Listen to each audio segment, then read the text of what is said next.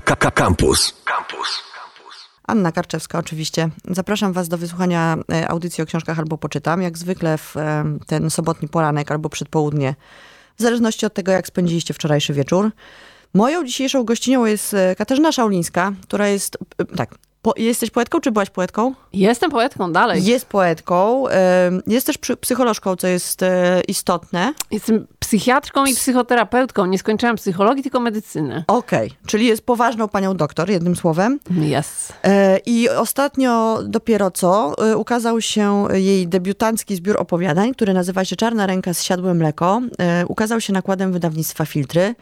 E, pewnie pamiętacie, jak jakiś czas temu mówiłam, że już do końca roku nie wezmę e, do ręki żadnego polskiego debiutu. Natomiast jak zwykle się nie udało, dlatego że Max e, Lavera, którego serdecznie pozdrawiam, po prostu powiedział mi, że muszę przeczytać te opowiadania, a jeżeli ktoś, komu ufam, mówi mi, że muszę coś przeczytać, to niestety zazwyczaj to robię. I będziemy dzisiaj o tych opowiadaniach trochę rozmawiać. Y, pojawiają się zawsze w. Jeszcze nie było tak bardzo dużo też informacji o tej książce, takiej, bo ona dopiero się ukazała, więc jeszcze nie ma takiej, jak to się ładnie mówi, recepcji czytelniczej. Natomiast to, co się pojawia w, w kontekście tej książki, to jest y, bardzo często te takie przewodnie motywy swoich opowiadań, tak? Czyli na przykład kobieta, która urodziła księżyc, albo y, mężczyzna, który ma zamiast penisa kwiatek, albo mężczyzna, który ma czarną rękę do białego ciała i tak dalej, i tak dalej, i tak dalej, bo to co opowiadanie to jakaś e, zupełnie absurdalna i surrealistyczna sytuacja. E, ale ja chciałabym wyjść od tego, żeby porozmawiać z tobą o Fight Clubie, bo jak przeczytałam, zaczęłam czytać opowiadanie e, i tu uwaga o kobiecie, która nie widzi własnego dziecka, po prostu nie, jakby rodzi coś, co ma, jest, to się jakoś ładnie nazywa, jak ty to nazwałaś? To takie zjawisko... Yy, to zjawisko nazywa się śreżoga. To śreżoga. taki efekt, który można zobaczyć nad rozgranym asfaltem, na przykład w takich filmach jak Thelma i Louise. Mhm. Jak jest gorąco. No więc jej dziecko jest czymś takim. Tak, jej dziecko jest czymś takim. E, Dla e, niej. Tak. I nie widzą. Tak. I, i a, tak, oczywiście cały świat uważa, że wszystko jest w porządku. E, I tam jest wspaniały motyw. E, gdzieś tam się pojawia, jak bohaterka zaczyna po, po to, żeby się popłakać, oglądać różne filmy. I ląduje na filmie Fight Club, który jest jednym z moich najukochańszych filmów. Mhm. Moim też. I miałam przez chwilę, właśnie tak pomyślałam, że to musi być jakiś hołd. I przez chwilę miałam takie, te, taki, taką myśl w głowie, że jak mi zepsujesz ten Fight Club w tym opowiadaniu, to będzie naprawdę niedobrze. E, powiedz mi, dlaczego lubisz fit, film Fight Club? Zaczniemy tak z, od drugiej strony na razie. E, Jezu, nie wiem, czy umiem to tak y, prędko z głowy wydobyć. Za tę intensywność i za takie e, rozwalanie w proch e, takiego kapitalistycznego dobrobytu i mhm. wydobywanie czegoś, co jest pod spodem, czegoś seksualnego, mm, agresywnego i autentycznego. Mhm. Pytam cię o to dlatego, że e, bardzo wiele razy w kontekście filmu Fight Club e, i książki również Czeka Palaniuka, która jest e, doskonała, jest pierwowzorem, niestety po polsku jest dosyć słabo przetłumaczona, więc ja cały czas czekam na jakieś lepsze tłumaczenie. Mm, I zazwyczaj jak rozmawiam o tym filmie czy o tej książce, to się pojawia takie określenie, że to jest chłopacki film. I że to, jak ja mówię, że to jest jeden z moich ulubionych filmów, to wszyscy się uprzejmie dziwią, że to przecież takie męskie kino. E, I bardzo się ucieszyłam, że w książce z opowiadaniami, nie dość, że napisanej przez kobietę, to jeszcze w zasadzie książce, w której trochę motywem przewodnim w ogóle, czy takim czymś, co spaja bardzo wiele z tych opowiadań, jest doświadczenie macierzyństwa.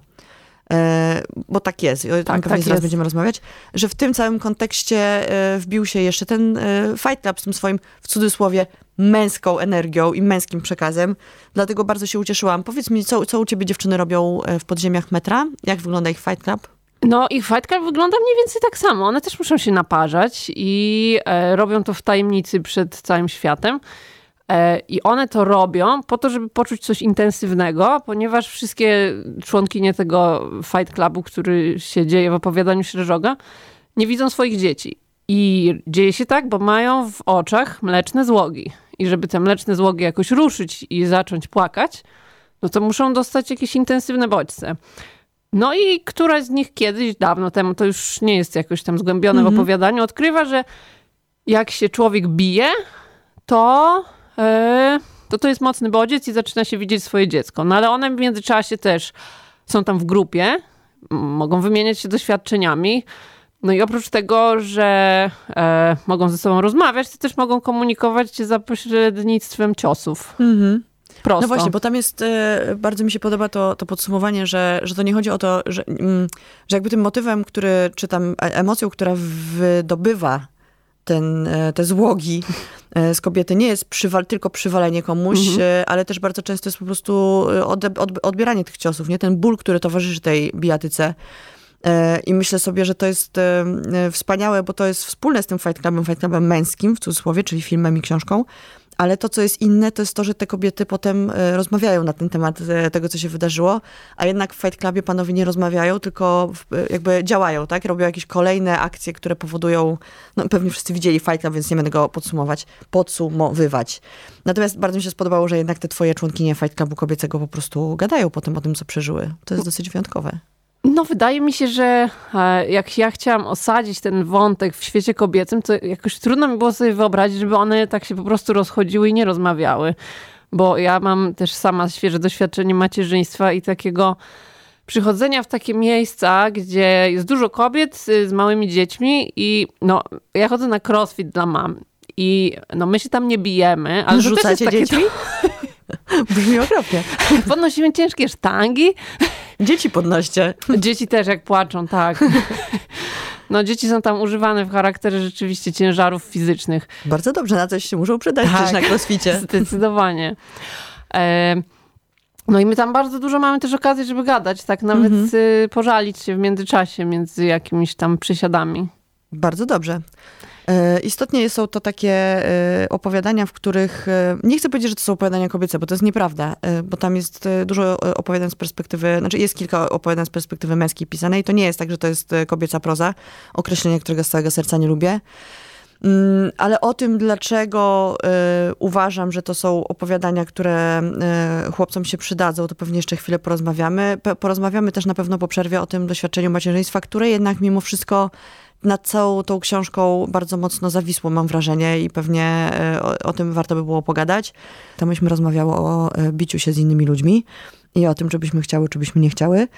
Ale teraz już ten Fight Club, o którym rozmawiałyśmy i ten, e, tę przemoc zostawmy i przejdźmy do literatury trochę. Mhm. E, Bo w kontekście twojej, twojego zbioru opowiadań, Czarna ręka z siodłem mleko, pojawia się określenie, po pierwsze pojawiają się porównania do Leonory Carrington, a po drugie pojawia się określenie surrealizm, które tutaj bardzo mocno pa, e, pasuje, bo mimo to, że piszesz o takich dosyć e, uniwersalnych doświadczeniach e, samotności, macierzyństwa właśnie, nieradzenia sobie ze światem rzeczywistym i uciekania w jakieś...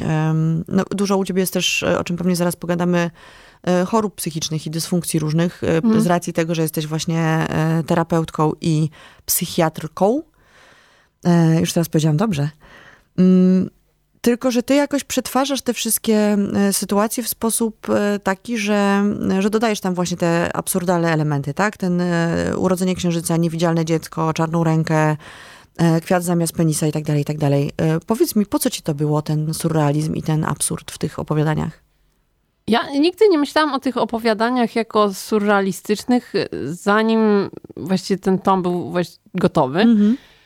E, I właściwie po to mi są te wszystkie mm, atrybuty związane przede wszystkim z ciałem, żeby bardziej pokazywać niż opowiadać o, e, no, o tym, co się dzieje z bohaterami i żeby też pokazać, jak te choroby funkcjonują jako coś realnego i namacalnego Mhm. że to nie jest tylko coś, co. E, coś, co się komuś wydaje. Ja mam takie doświadczenie, bo mierzy się z leczeniem chorób psychicznych i one w społeczeństwie są tak widziane jako. No właściwie wyobrażone, wymyślone, że gdyby ktoś tylko bardzo się postarał, to by wcale ich nie miał. Poszedł pobiegać albo e, skupił się na czymś innym. Znalazł sobie hobby. Tak, właśnie. To, to, to wtedy to wszystko by minęło i może jakoś nieświadomie napisałam to trochę w kontrze do, yy, do takiego swojego doświadczenia leczenia takich chorób. Poza tym dla mnie też z perspektywy pisarskiej to było ekscytujące, że, no, że bierzemy założenie, że księdzu zakwita penis i, i co dalej? Jak to, jaki to ma wpływ na niego jako człowieka? Czy on będzie mógł uprawiać mszę, odprawiać mszę? Czy on będzie słyszał od wszystkich, że powinien zacząć uprawiać seks, żeby mu minęło?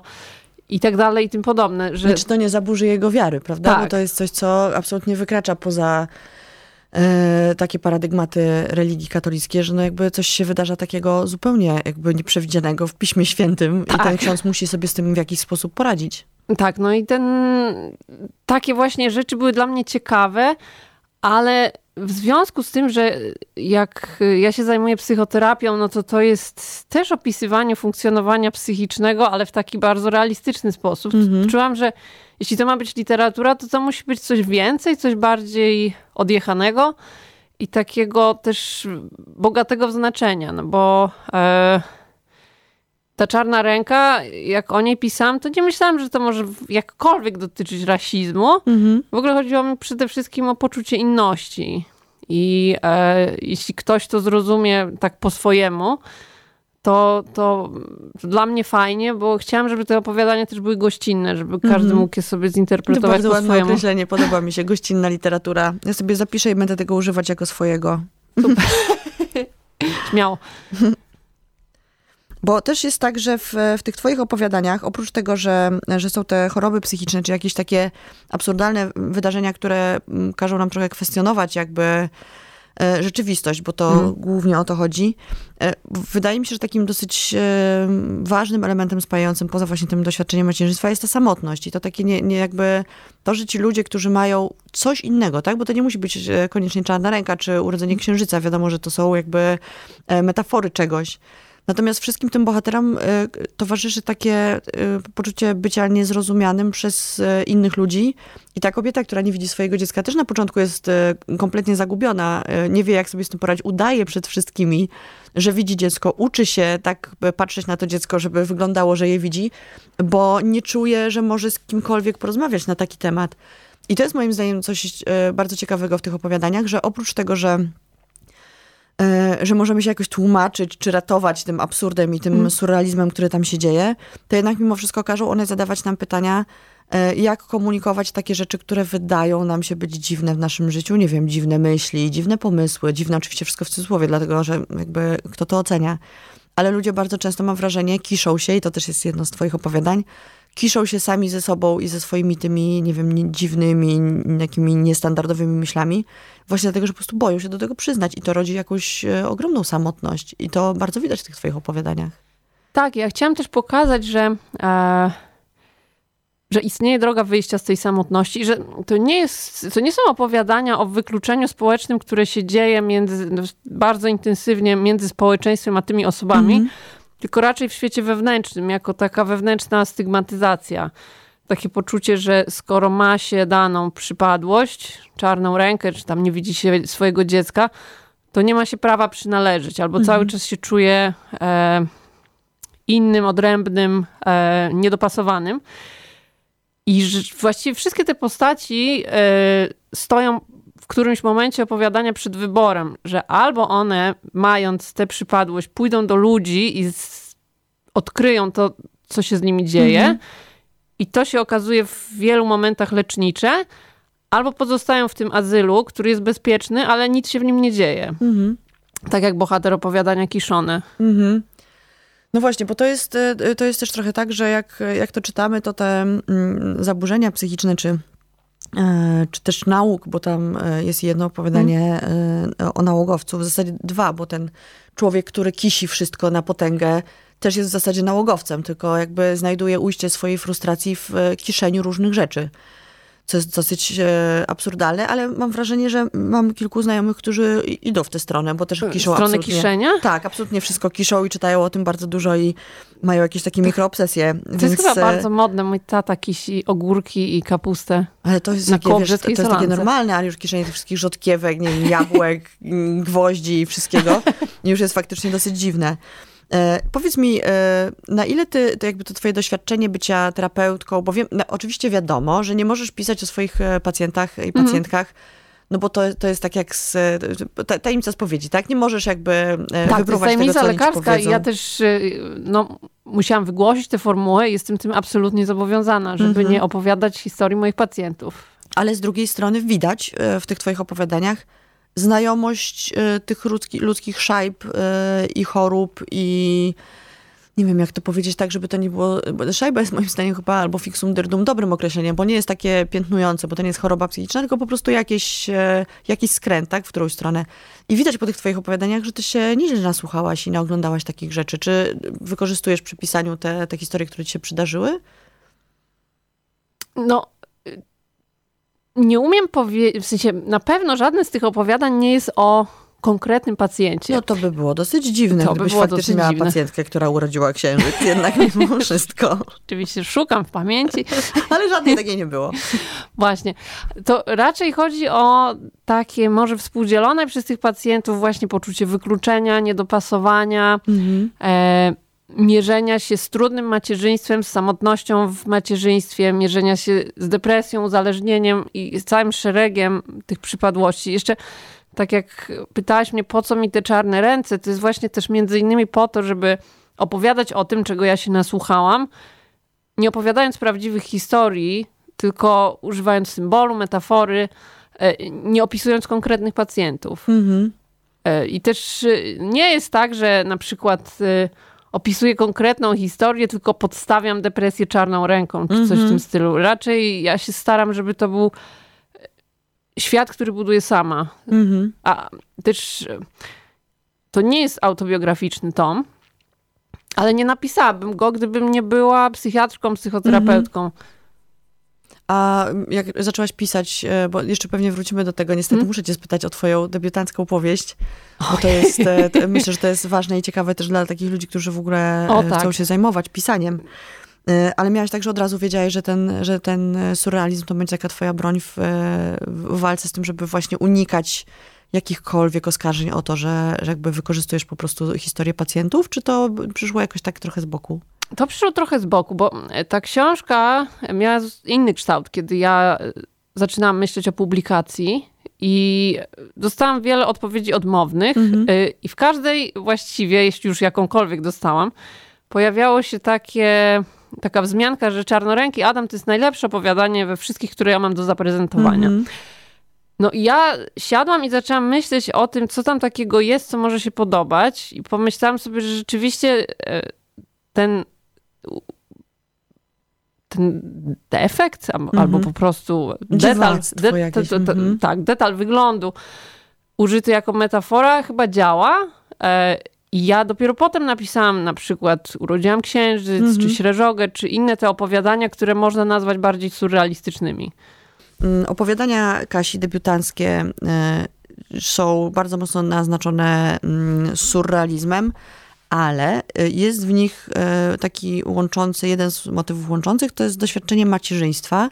I to akurat jest trochę y, autobiograficzne z twojej strony, bo ty jesteś faktycznie świeżą mamą.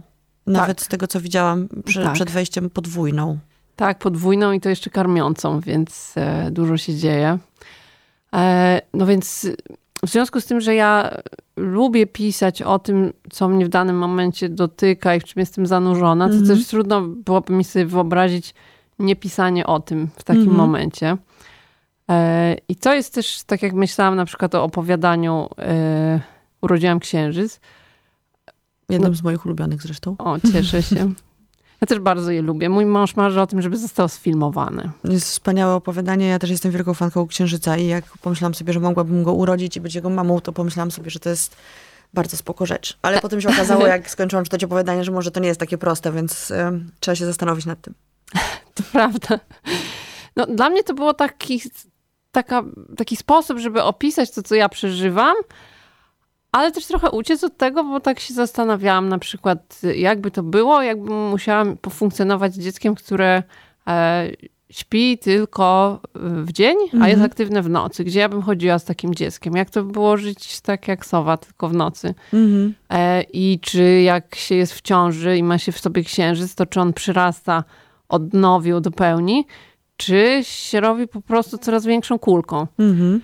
No i w taki sposób można też e, no, trochę odejść w świat wyobraźni od swojego macierzyństwa, jednocześnie bardzo przy nim pozostając. No właśnie, bo te twoje e, opowiadanie, to, to macierzyństwo w swoich opowiadaniach nie jest cukierkowe. Ono No jest e, dosyć odległe od cukierkowego. Tam są raczej... I to te- też nie jest takie... mm, To nie są takie problemy typu mało śpię, jest bałagan w domu i jem resztki, tylko to są jakoś kompletnie inne rzeczy, właśnie na przykład to, że e, przestajesz swoje, że w ogóle swojego dziecka nie widzisz, tak? Że jakby ten moment, w którym wszyscy ci mówią, że powinnaś zostać matką i kochać swoje dziecko i uważać, że jest najpiękniejsze na świecie, a ty go po prostu nie jesteś w stanie nawet zobaczyć. I to są takie dosyć, powiem ci, e, no poruszające rzeczy w tych twoich opowiadaniach. E, to cieszę się, że poruszające. No, ja mam e, też rozmawiałam ostatnio z, e, na wieczorze autorskim z Justyną Dworczyk na temat tego niewidzenia dziecka i tak stwierdziłyśmy, że właściwie to jest dobrze, że ona go nie widzi, bo ona podchodzi wtedy do tej relacji trochę bez założeń. Mhm. E, nie oczekuje od tego dziecka, że będzie jakieś. Poznają się dopiero mhm. i ona mhm. z biegiem historii zaczyna coraz lepiej wiedzieć, jakie to dziecko jest. I też jednocześnie samą siebie widzieć jako matkę. No bo e, w związku z tym, że w tej całej książce się przenika śmierć i życie, e, i to dla mnie w macierzyństwie też się przenika śmierć i życie i jakieś pojawianie się nowych rzeczy straceniem. Ja mam dużo pacjentek z depresją poporodową, mam dużo znajomych matek i też się nasłuchałam, mam swoje przeżycia.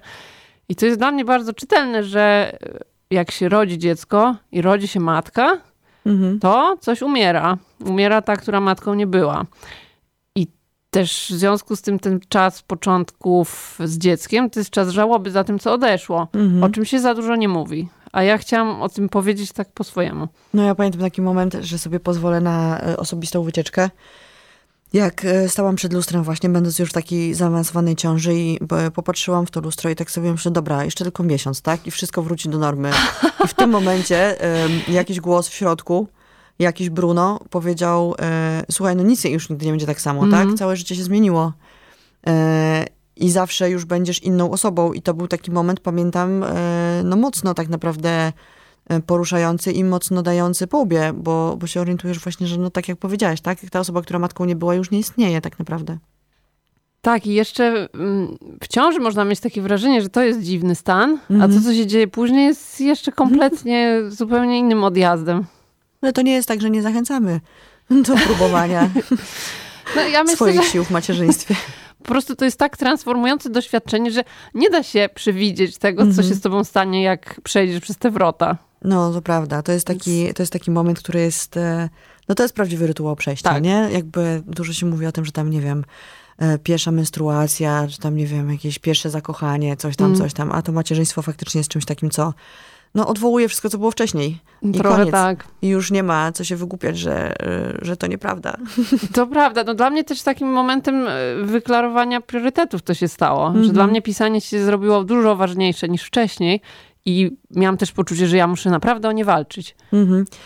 Ale niestety nie byłabym sobą, gdybym cię nie spytała e, o to, e, jak wyglądała twoja, bo wyczytałam w jakimś wywiadzie z tobą, że ty napisałaś powieść. Mhm. I ta powieść, de delikatnie rzecz mówiąc, nie spotkała się z jakimś e, entuzjastycznym odbiorem ze strony wydawców. I nie pytam cię o to, żeby cię pognębić, tylko żeby udowodnić Słuchaj, ludziom, że, że niestety tak trochę to wygląda. Powiedz mhm. mi, co to była za powieść i kiedy to było w ogóle? No, ja pisałam ją na studiach, a w sumie, mm -hmm. jeśli miałabym policzyć, ile lat ją pisałam, to było to 8 lat.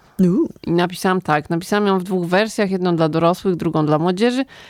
Y, nazywa się Haczyk. Y, natomiast wysłałam ją do wszystkich możliwych wydawnictw i żadnej nie chciało. Mm -hmm. I pamiętam taki moment Byłam wtedy w Nowym Jorku, to brzmi tak... E... Brzmi dosyć wspaniale. Trochę, ale to... w Kudowie Zdroju to nie było, bo faktycznie Kudowa akurat być może jest fajna. No może rzeczywiście to jest taka depresja w Mercedesie, jak to się mówi, mm -hmm. ale e, to nie był... Znaczy, to był pobyt u mojego brata, który tam pracuje pod różnymi względami fajny, ale też miałam taką konfrontację z miejscem, w którym żyje wielu ludzi sukcesu. No i ja mhm. dostałam wtedy ostatni strzał z ostatniego możliwego wydawnictwa, że nie. I wielu znajomych mojego brata to są y, artyści, Jezu, ludzie mody. no. I wtedy, jak tam się z nimi poznawałyśmy razem z moją mamą, z którą go odwiedzałyśmy, no to ja miałam takie poczucie, że no, no fatalnie i że to też mnie skonfrontowało z takim poczuciem, że ja mogę się albo wycofać mhm. i po prostu dać sobie spokój, bo na innych polach idzie mi dobrze, mogę się tam zajmować mhm. psychiatrią i tak dalej, tylko i wyłącznie. Ale wtedy tak poczułam, że nigdy żadne, e, żaden sukces na innym polu nie da mi tego, co ja czuję, kiedy piszę, kiedy jestem sama w kontakcie z literaturą. Mhm. No i miałam takie poczucie wtedy dosyć smutne, że po prostu muszę to robić, bez względu na to, co kto o tym myśli. I jakoś miałam wrażenie, że zaczęłam pisać z innego źródła po tym, po tym takim spotkaniu z samą sobą, jako być może pisarką, to jest duże słowo, jeszcze nie używam go zbyt odważnie. Już co, ja zachęcam do tego, żeby go nie używać bardzo odważnie, no. jednak mimo wszystko zawsze, więc no. to jest duże Właśnie, słowo. to jest duże słowo. Więc no, w każdym razie czułam, że mój związek z literaturą wtedy się umocnił, wbrew pozorom. Zaczęłam wtedy pisać wiersze i one się jakoś spotkały z y, bardzo pozytywnym przyjęciem. Ja wydałam niedługo potem e, zbiór Druga Osoba w biurze literackim. I dopiero potem miałam takie poczucie, że, e, że może by wrócić do tej prozy. Mhm. I, I wtedy zaczęłam jakoś. To też się splotło chyba z y, momentem, kiedy zostałam mamą. Miałam poczucie, że trudno jest mi pisać wiersze, że to jest tak przyziemny stan, mm. tak bardzo fizyczny i namacalny, że on jest dużo bliższy prozie niż poezji. I jakoś miałam taki moment wtedy powrotu do, do samego pisania prozy, no ale stamtąd to była jeszcze bardzo długa droga do e, powstania tej książki, którą tam masz na biurku. Mam, leży faktycznie.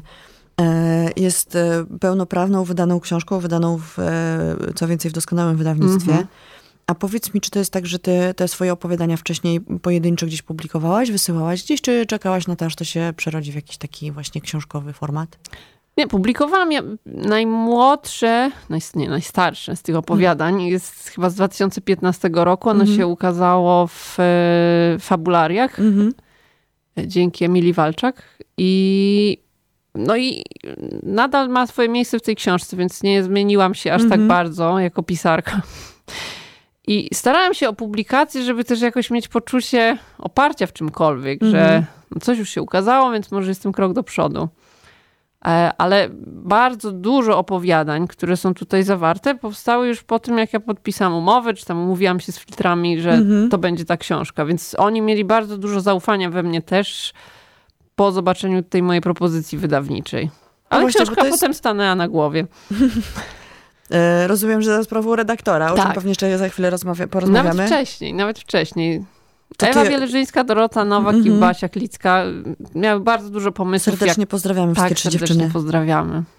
E, bo ja chciałam jeszcze tutaj wtrącić taką, taki smrodek dydaktyczny, który lubię wtrącać w, w audycji i zachęcić was, kochane słuchaczki i kochani słuchacze, do tego, żeby czytać opowiadania, które się znajdują w internecie, bo bardzo często się zdarza tak, że przychodzi do mnie debiutantka albo debiutant, którzy mówią mi, a i też nie tylko oni, którzy mówią mi o tym, że ich opowiadania można sobie spokojnie przeczytać w magazynach literackich internetowych typu właśnie Fabularie, e, albo Wizje, albo Mały Format, e, albo Stoner Polski.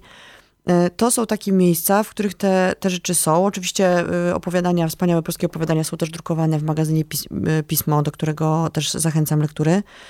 E, I to jest tak, że możecie sobie zobaczyć, e, jeżeli nie jesteście przekonani do, jakiegoś, do jakiejś książki, o której mówię, e, z polskiej prozy, to możecie sobie po prostu znaleźć jedno z opowiadań w internecie i zobaczyć, czy to jest wasz smak, tak? Bo wiadomo, że to, co się mnie podoba, wcale nie musi się podobać nikomu innemu. Więc ja zawsze zachęcam do tego, żeby szukać trochę tych polskich pisarzy i pisarek i próbować się jakoś konfrontować z ich prozą. Mm, bo jest tam, podejrzewam, że jeszcze dużo e, e, różnych perełek, które być może jeszcze nie są wydane właśnie w formie książkowej, więc zachęcam was do tego, żeby śledzić i żeby szukać i żeby wyrabiać sobie jakieś swoje własne nadzieje na książki, e, niekoniecznie oparte na waszych próbach pisarskich, tylko może na czyichś jakichś innych osób. A powiedz mi, czy ta książka w takim razie, skoro Powiedziałaś, że dziewczyny we trzy ją tam trochę postawiły na głowie. Mhm. E, czy ty miałaś jakiś taki opór wewnętrzny przeciwko temu? Bo bardzo nie. często młodzi pisarze i pisarki mają tak, że jakby nie dają za bardzo sobie w tych książkach mieszać i, i przystawiać.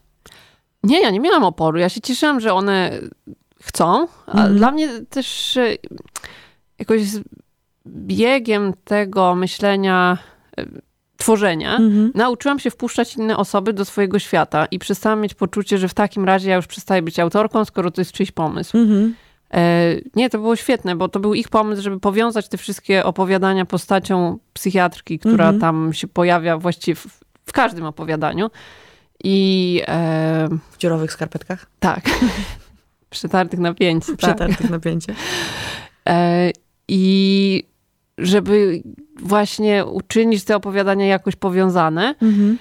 No i one też właśnie mnie popchnęły w kierunku tego surrealizmu jeszcze Mhm. bardziej. Więc tak czułam, że, mm, że to jest fajne, że ktoś rzuca pomysł i ja mogę sama po swojemu nad nim popracować. No zresztą w, w wydawnictwie Filtry też mm, pojawiła się, e, pojawił się tam opowiadanie Leonory Carrington, czyli takiej no, czołowej surrealistki teraz, e, znaczy takiej czołowej, no czołowej, e, bardzo znanej w Polsce, czy czy coraz bardziej rozpoznawalnej. E, To się nazywał chyba Siódmy Koń, prawda? Tak. Ten tom opowiadań. I to, to też jest taka ładna kontynuacja, że najpierw była ta e, absolutnie szalona Carrington, do, którego, do której lektury też was zachęcam. Zachęcam do znalezienia też jej poprzedniej, znaczy jej takiej najbardziej rozpoznawalnej książki Trąbka do słuchania, która wprawdzie wyszła chyba w latach 70. ostatnio, ale jeszcze można ją gdzieś znaleźć.